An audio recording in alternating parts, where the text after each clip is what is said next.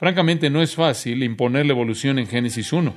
Es una tarea muy difícil para cualquier comentarista o cualquier exegeta, porque no hay absolutamente nada en esa sección de las Escrituras que dé lugar a una interpretación tan absurda como la evolución.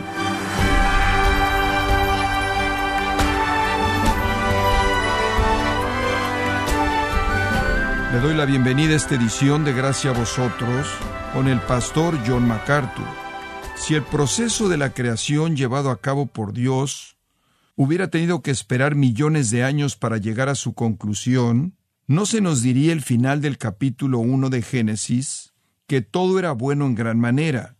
Más bien podría decir, todo llegará a estar bien algún día. Pero la realidad es que Dios creó todo en tan solo una semana como estamos estudiando. Le invito para que nos acompañe a continuación con el pastor John MacArthur con la serie titulada La batalla por el comienzo, en gracia a vosotros. La teoría evolucionaria moderna ha demandado y ha recibido casi aceptación universal en el mundo. La teoría de que nadie creó el universo como lo es, sino que surgió por razones del azar y progresa a lo largo de cambios constantes, mutaciones y transiciona hacia arriba, hacia niveles más elevados de vida, de la simplicidad a la complejidad, siendo esto realizado de manera total por un proceso al azar, en esencia hace a un lado el pensamiento humano. Y supongo que esperaríamos que esas personas que rechazan a Dios y aquellas personas que rechazan la Biblia, esas personas que no aman al Señor Jesucristo, que no lo conocen, esas personas que aman el pecado, esas personas que no quieren un juez moral o una ley moral, esperamos que ese tipo de gente esté contento con una explicación tan cómoda de la manera en la que las cosas son. Y supongo que esa es la razón por la que es tan asombroso, tan sorprendente que esta mentira de la evolución haya dominado a la comunidad cristiana evangélica también. Teólogos y exegetas y comentaristas de la Biblia han considerado que es necesario tomar la explicación simple de la creación en Génesis capítulo 1 y básicamente negarla. Francamente, no es fácil imponer la evolución en Génesis 1. Es una tarea muy difícil para cualquier comentarista o cualquier exegeta, porque no hay absolutamente nada en esa sección de las Escrituras o realmente en ningún otro lugar de la Biblia que dé lugar a una interpretación tan absurda como la evolución. No hay absolutamente nada en el texto de Génesis 1, 1 al 2, 3, en donde tiene usted el relato de la creación que en forma alguna describa algo que sea evolutivo.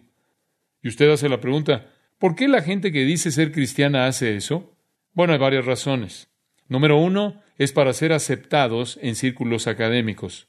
Es muy importante si usted está en un contexto universitario, si usted está en un contexto académico, es muy importante que usted no sea un creacionista si usted quiere mantener su posición, si quiere un trabajo. En segundo lugar, la gente hace eso porque es ignorante de la verdadera ciencia. Realmente no entienden la ciencia y a dónde la ciencia puede ir y a dónde no puede ir. Y básicamente han sido engañados por la ciencia, llamada así de manera falsa. Y en tercer lugar, creo que pueden verse motivados de la misma manera en la que Darwin se vio motivado y eso es por la ilusión de la apariencia. Darwin desarrolló todo este sistema en base a observaciones ilusorias que no tenían nada que ver con el ADN, nada que ver con genética, nada que ver con lo que realmente estaba pasando. Entonces, por esas razones, ser intimidado por la comunidad académica, ser intimidado por la ciencia falsa y en cierta manera ser algo intimidado por las ilusiones de observación que han sido transmitidas, ellos doblan la rodilla y adoptan la idea de la evolución, la cual está construida sobre el concepto de la uniformidad. Esto es lo que llamamos un concepto uniformitarianista. Esto es que todo simplemente continúa de la misma manera en este proceso largo de múltiples billones de años, todo está progresando al mismo paso. Ellos ven uniformidad, ellos observan que las cosas van a cierto lugar y extrapolan de eso que siempre han ido al mismo lugar y que por lo tanto debe haber comenzado con algo muy simple y avanzar al mismo paso, a la misma velocidad, hasta el punto que llegamos hoy. Ese proceso, suponen ellos, debe haber tomado 20 billones de años. No obstante, la Biblia no permite una ilusión así. En segunda de Pedro capítulo 3 nos dice que los burladores vendrán y los burladores dirán esto, porque desde el día en que los padres durmieron, todas las cosas permanecen así como desde el principio de la creación. Y estos burladores en esencia están negando la segunda venida y dicen, nada cambia. Todo sigue exactamente de la misma forma uniformitariana. Nada cambia. Obviamente afirman la creación, pero dicen que desde la creación nada ha violado un proceso uniformitariano. Pero el versículo 5 dice, estos ignoran voluntariamente que en el tiempo antiguo fueron hechos por la palabra de Dios los cielos y también la tierra que proviene del agua y por el agua subsiste. Y se está refiriendo a la creación aquí, por lo cual el mundo de entonces pereció anegado en agua. Pero los cielos y la tierra que existen ahora están reservados por la misma palabra, guardados para el fuego en el día del juicio y de la perdición de los hombres impíos. Hay personas que dicen que todo siempre ha seguido, ha continuado como lo fue desde el principio. Se han olvidado que hubo un tiempo en el que los cielos existieron hace mucho tiempo atrás y la tierra fue formada a partir del agua y por agua, y otro tiempo en el cual fue destruida siendo inundada. En otras palabras, Pedro está señalando el hecho de que no todo ha continuado a lo largo de un proceso uniformitarianista desde el principio, sino que más bien han habido dos acontecimientos cataclísmicos. Uno, la creación, y el otro, la inundación o el diluvio universal global. Han habido alteraciones inmensas en la tierra como la conocemos. La creación en sí misma fue cataclísmica. Originalmente los cielos existieron hace mucho tiempo atrás y la tierra fue formada a partir del agua y por agua, y comentaremos más acerca de eso cuando regresemos a Génesis, y hubo un tiempo en el que el globo entero fue destruido, siendo inundado con agua, lo cual tuvo un impacto cataclísmico inmenso en la superficie de la Tierra. Esta Tierra no ha existido en un tipo de existencia uniformitarianista, sino que más bien dos cataclismos inmensos han afectado su condición actual, uno siendo la creación misma y el otro siendo el diluvio. Los uniformitarianistas dicen que los estratos en las rocas, los sedimentos en los estratos, los fósiles y el compañero químico de el fechado geológico basado en el uniformitarianismo demandan una Tierra que tiene billones de años de edad. Durante los principios del siglo XIX, la presuposición central del uniformitarianismo era que el presente es la clave del pasado. Esto es que todo siempre ha sido en el pasado como lo es en el presente. Y esto fue popularizado por James Houghton y Charles Lyell, quien a su vez influenciaron a Darwin. El uniformitarianismo es la creencia de que el origen y el desarrollo de todas las cosas pueden ser explicados exclusivamente en términos de las mismas leyes naturales y los mismos procesos vistos en operación en la actualidad. El uniformitarianismo ha sido la columna vertebral de la geología histórica moderna y es responsable por la suposición que es ampliamente aceptada de que la Tierra tiene billones de años de edad. Los uniformitarianistas insisten en que todas las características geológicas y formaciones que una vez se atribuyeron a cataclismos geológicos, ahora pueden ser explicados de manera satisfactoria mediante procesos ordinarios que operan a lo largo de periodos de tiempo inmensamente largos. Eso, en esencia, es su perspectiva. Scott Halls, escribiendo acerca del colapso de la evolución, nos dio esa definición. No obstante, los creacionistas han defendido y han realmente rechazado eso, diciendo que las evidencias geológicas no apoyan la uniformidad, sino el cataclismo. Y en particular, la superficie de la Tierra demuestra un cataclismo universal hidráulico masivo. Esto significa un cataclismo relacionado con agua. Y en la creación hubo literalmente una tierra que estaba cubierta por el agua, que fue prácticamente reformada cataclísmicamente en el tiempo del diluvio, y hubo un diluvio que cubrió la tierra, de nuevo teniendo un efecto inmenso en su formación. Dos teólogos y científicos muy importantes, Henry Morris y John Whitcomb, prácticamente presentaron evidencia a partir de procesos naturales conocidos, incluyendo el acarreo hidrodinámico de agua de diluvio para demostrar la necesidad de un diluvio universal para explicar las estructuras geológicas actuales de la Tierra, las cuales no pueden ser explicados a partir de procesos actuales lentos. Francamente, la ciencia, la verdadera ciencia, no apoya a los evolucionistas.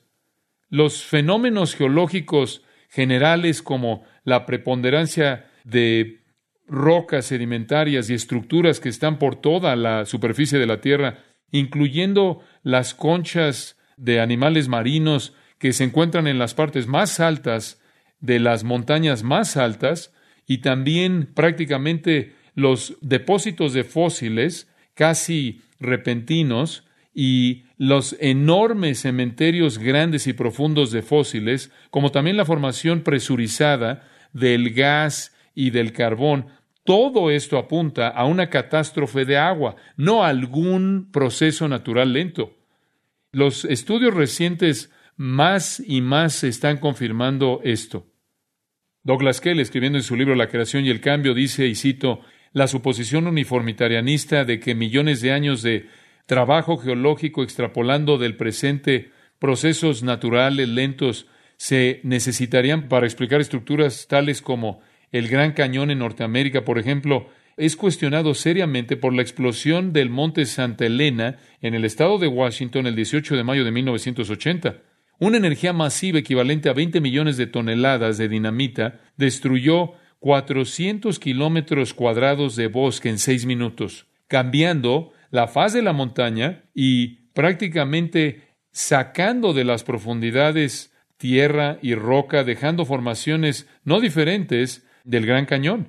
Estudios recientes del fenómeno del monte Santa Elena indican que si se hicieran intentos por fechar estas estructuras que fueron formadas en 1980 en base a teoría uniformitarianista, millones de años de tiempo de formación serían postulados de manera necesaria. Irónicamente, uno de los argumentos centrales usados para demostrar la cronología uniformitarianista, la columna geológica, eh, realmente vista más de cerca, de hecho, da testimonio del catastrofismo. Fin de la cita. Y continúa. Hay otros indicadores interesantes de un universo joven. Uno que me parece fascinante es el asunto del polvo en la Luna. Antes de que el hombre llegara a la Luna, se asumía por parte de algunos científicos que estaban comprometidos con el paradigma que involucraba que la Luna probablemente tenía 3.5 billones de años de edad que habría una capa de polvo muy gruesa en la Luna. Un escritor, R. A. Littleton, un astrónomo y consultor del Programa Espacial de Estados Unidos, escribió lo siguiente, y cito, La superficie lunar está expuesta a los rayos solares directos y a fuerte luz ultravioleta y rayos X y pueden destruir las capas de la superficie de roca expuesta y también reducirlas a polvo a una velocidad de menos de decenas de miles por pulgada por año. Pero inclusive esta cantidad diminuta podía, durante la época de la Luna, ser suficiente para formar una capa de varias millas de profundidad. Su teoría era que la Luna tenía varias millas de profundidad de polvo. Entonces se nos dijo que el astronauta Neil Armstrong leyó de esto y estaba muy preocupado de que cuando saliera de la nave espacial se podría hundir para siempre en un mar prácticamente sofocante de polvo. Por otro lado, él encontró muy poco polvo. Si los cálculos que indican la tasa de acumulación de polvo fueran precisos, no hubieran habido un billón de años de polvo, ni siquiera hubieron un millón de años de polvo. De hecho, solo había unos cuantos miles de años de polvo si, la, si el polvo es formado de esa manera mediante la luz ultravioleta del Sol. Algo más interesante tiene que ver con el petróleo. Cuando las reservas de petróleo son abiertas mediante la perforación, la presión inmensa en la, en la reserva hace, forza que el petróleo en cierta manera salga como una especie de geyser. La gran presión que está rodeando la reserva petrolera piensan algunos geólogos que da testimonio de una tierra joven. Un científico llamado Digge y otros han publicado los resultados de este asunto en su investigación, de su investigación en un volumen llamado Ciencia. Y esto es lo que escriben en esta publicación, y cito.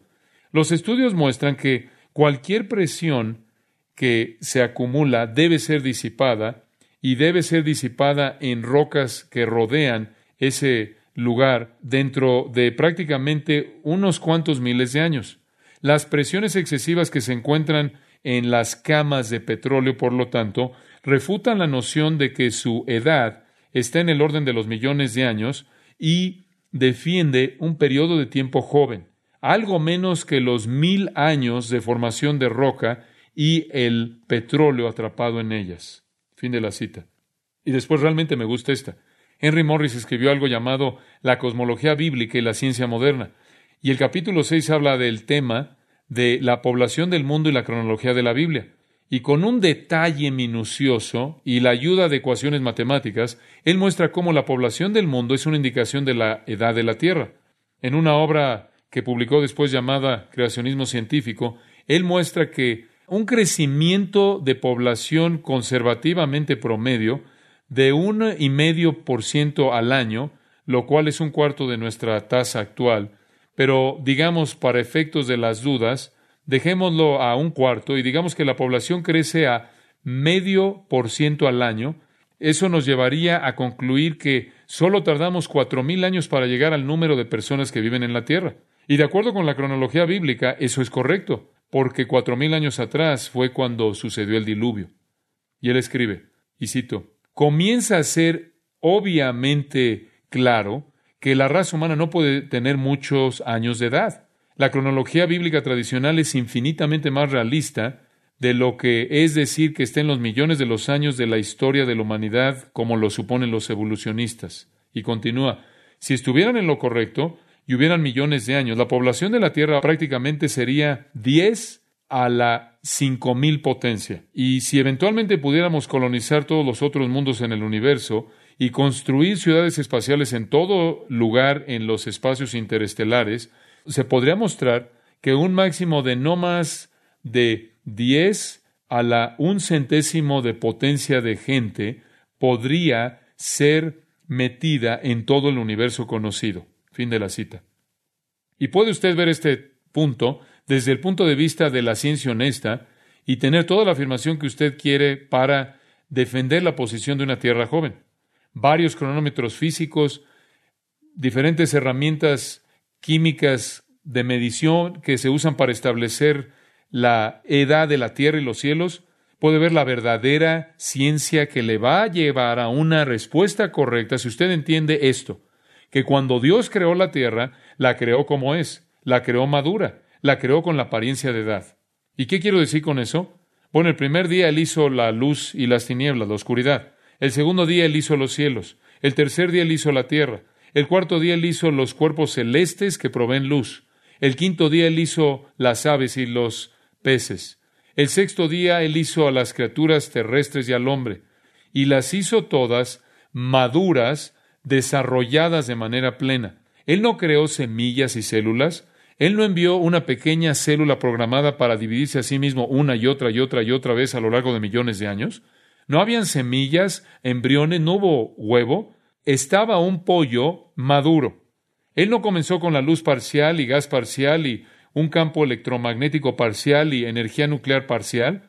Él creó un universo totalmente maduro con la apariencia de edad. Cuando Adán fue hecho, él no era un embrión, él no era un recién nacido, él era un hombre maduro, un adulto. Todo era adulto, todo estaba totalmente desarrollado. La creación cataclísmica del universo dio lugar a una creación madura con la apariencia y la realidad de edad. Si usted hubiera encontrado un roble en el huerto y usted hubiera sido una persona que se dedicaba a la botánica, podría haber tomado su pequeña sierra y haber cortado ese pequeño roble y hubiera comenzado a contar los anillos y hubiera descubierto que de acuerdo con los anillos, ese roble tenía 400 años de edad, pero de hecho tenía un día de edad. Fue creado siendo totalmente maduro. Y si hubiera usted visto algunas águilas volando por ahí que parecían tener unos 30 años de edad, realmente tenían un día de edad. Y si hubiera visto elefantes caminando por ahí, hubieran parecido que tenían muchos años de edad, 50, 60 años de edad, pero el hecho es que tenían un día de edad. Y con las montañas que rodeaban ahí el lugar, y usted hubiera visto esas montañas, podría haber supuesto que las montañas y los cañones que estaban ahí a su alrededor, y los valles y los montes, habrían sido formados por años de agua y viento y erupciones volcánicas y temblores, y el hecho es que todo fue hecho en un día. Y si usted hubiera visto los cielos como lo hizo Adán, y hubiera visto el inmenso cielo arriba de usted, y si hubiera preguntado cuánto tiempo había estado ahí, la respuesta habría sido 48 horas. Fue algo así como Jesús convirtiendo el agua en vino y no hubo proceso. Él simplemente convirtió agua en vino, creación instantánea en una milésima de segundo. Ahora, como lo hemos señalado a lo largo de estas series, la evolución es imposible porque nadie, por nada, es igual a todo, es imposible. Y no solo es imposible, es ridículo. Y no hay formas transicionales y genética, prácticamente no producen evolución. Una alteración en la genética solo puede ser negativa, solo puede cumplir la entropía, la segunda ley de la termodinámica, y prácticamente no puede hacer nada mayor, sino menor, decrece. No hay ningún tipo de código genético que pueda hacer una transición. Cualquier cosa está sujeta a la genética que tiene y nada más que eso. Como lo hemos visto, la geología honesta no puede apoyar a un mundo de edad o a un mundo que está evolucionando. El registro de los fósiles no prueba la edad, prueba cataclismo y así sigue. Ahora, únicamente les estoy dando esto porque le estoy pidiendo a la ciencia que sea honesta en esta situación. Pero con todo ese trasfondo vayamos a Génesis 1 y vayamos a la historia correcta. ¿Cómo comenzó el universo? ¿Cómo llegó el universo a ser lo que es ahora? Aquí está, versículo 1. En el principio creó Dios los cielos y la tierra. Los hebreos no tenían palabra para el universo. Tenían una frase para el universo y la frase para el universo que los hebreos usaban era los cielos y la tierra. Simplemente significa el universo. En el principio creó Dios, creó Bará ex nilo, de la nada, el universo, sin ningún material que existía previamente, ninguna energía que existía previamente, Dios creó el universo entero. Ahora Dios no tenía origen. Esa es la razón por la que en Éxodo 3:14 él dice, yo soy el que soy. Él es el eterno. Él, el eterno, no siempre fue el creador, pero en algún punto en la eternidad se volvió el creador. Ahora hicimos la pregunta en la última ocasión, ¿cómo creó? Y la respondimos por su palabra. Versículo 3, y dijo Dios, sea la luz. Versículo 6, luego dijo Dios, hay expansión en medio de las aguas. Y versículo 9, dijo también Dios, júntense las aguas, y así sigue. Y Dios creó simplemente hablando y todo existió. Así creó. ¿Y cuándo creó? Él creó en seis días, alrededor de seis mil años atrás, quizás un poco más de eso, pero ciertamente bajo los diez mil y cerca de los seis mil años. Ahora, la pregunta que no respondí la última vez fue ¿por qué creó? Y claro, la primera respuesta es porque quiso. Y esa es la mejor respuesta y la más veraz. La siguiente respuesta es por qué quiso hacerlo. Y la respuesta a esa pregunta es bastante obvia. Quiso hacerlo porque quiso desplegar su gloria y la creación le dio otra oportunidad para desplegar su gloria a los ángeles celestiales, como también a la humanidad que llegaría a valorar su gran poder creador. En Apocalipsis 4:11 dice, Señor, Digno eres de recibir la gloria y la honra y el poder, porque tú creaste todas las cosas, y por tu voluntad existen y fueron creadas. Les dije que lo hizo porque Él quiso, lo hizo porque Él lo quiso hacer, y deseó hacerlo por la misma razón que eternamente en su presencia Él será alabado y glorificado por este inmenso despliegue de poder creador, lo cual despliega su majestad y su naturaleza. En Isaías 43, versículo 7, él dice, lo hice para mi gloria, lo hice para mi gloria. Y dentro de esta creación él hizo al hombre. Y para dar un paso más hacia adelante, él no solo lo hizo para desplegar su gloriosa inteligencia masiva, su poder masivo, su sabiduría masiva, su inmenso amor de la belleza y complejidad, y sin embargo orden y sistematización. Y él está desplegando tanto acerca de su naturaleza en su creación. Pero también en la creación se le dio la oportunidad, en virtud de la creación del hombre, para desplegar algo que de otra manera no podría haber desplegado. Y eso es su gracia y su misericordia. Y entonces, lo hizo para desplegar su gloria, para mostrar su gloria, la gloria de su creación y la gloria de su redención. También podría decir usted que lo hizo para proveer una novia para su hijo.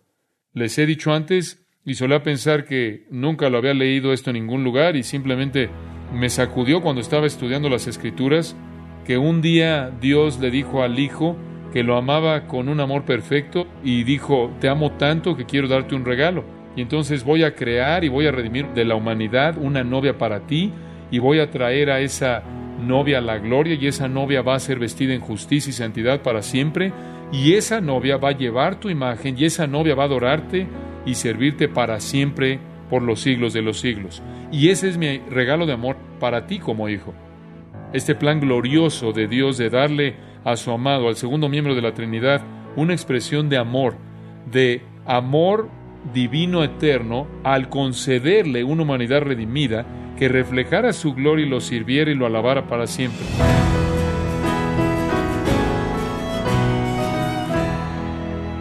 Hemos estado escuchando al pastor John MacArthur en la serie La batalla por el comienzo, en gracia a vosotros.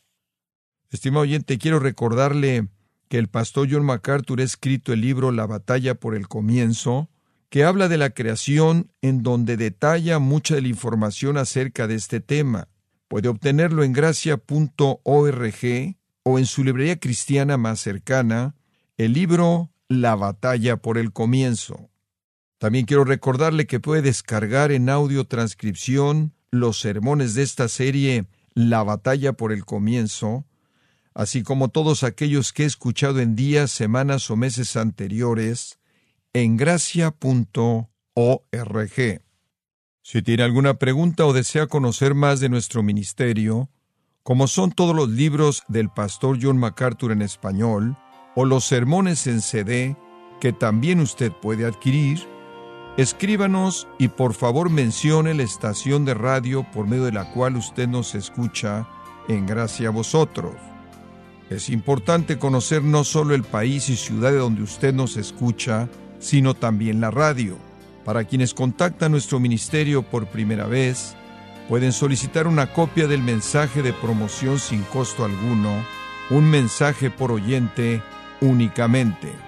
Si usted vive en los Estados Unidos o Puerto Rico, escríbanos a Gracia Vosotros, P.O. Box 4000, Panorama City, California 91412 o puede escribirnos a través del siguiente correo electrónico radio arroba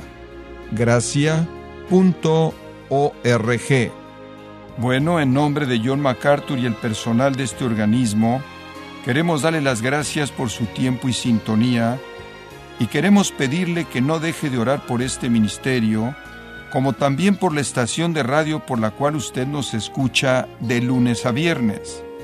Este es su amigo Miguel Contreras, invitándola a que sintonice nuestra próxima edición para que juntos continuemos desatando la verdad de Dios un versículo a la vez. No se lo pierda, aquí en Gracia Vosotros.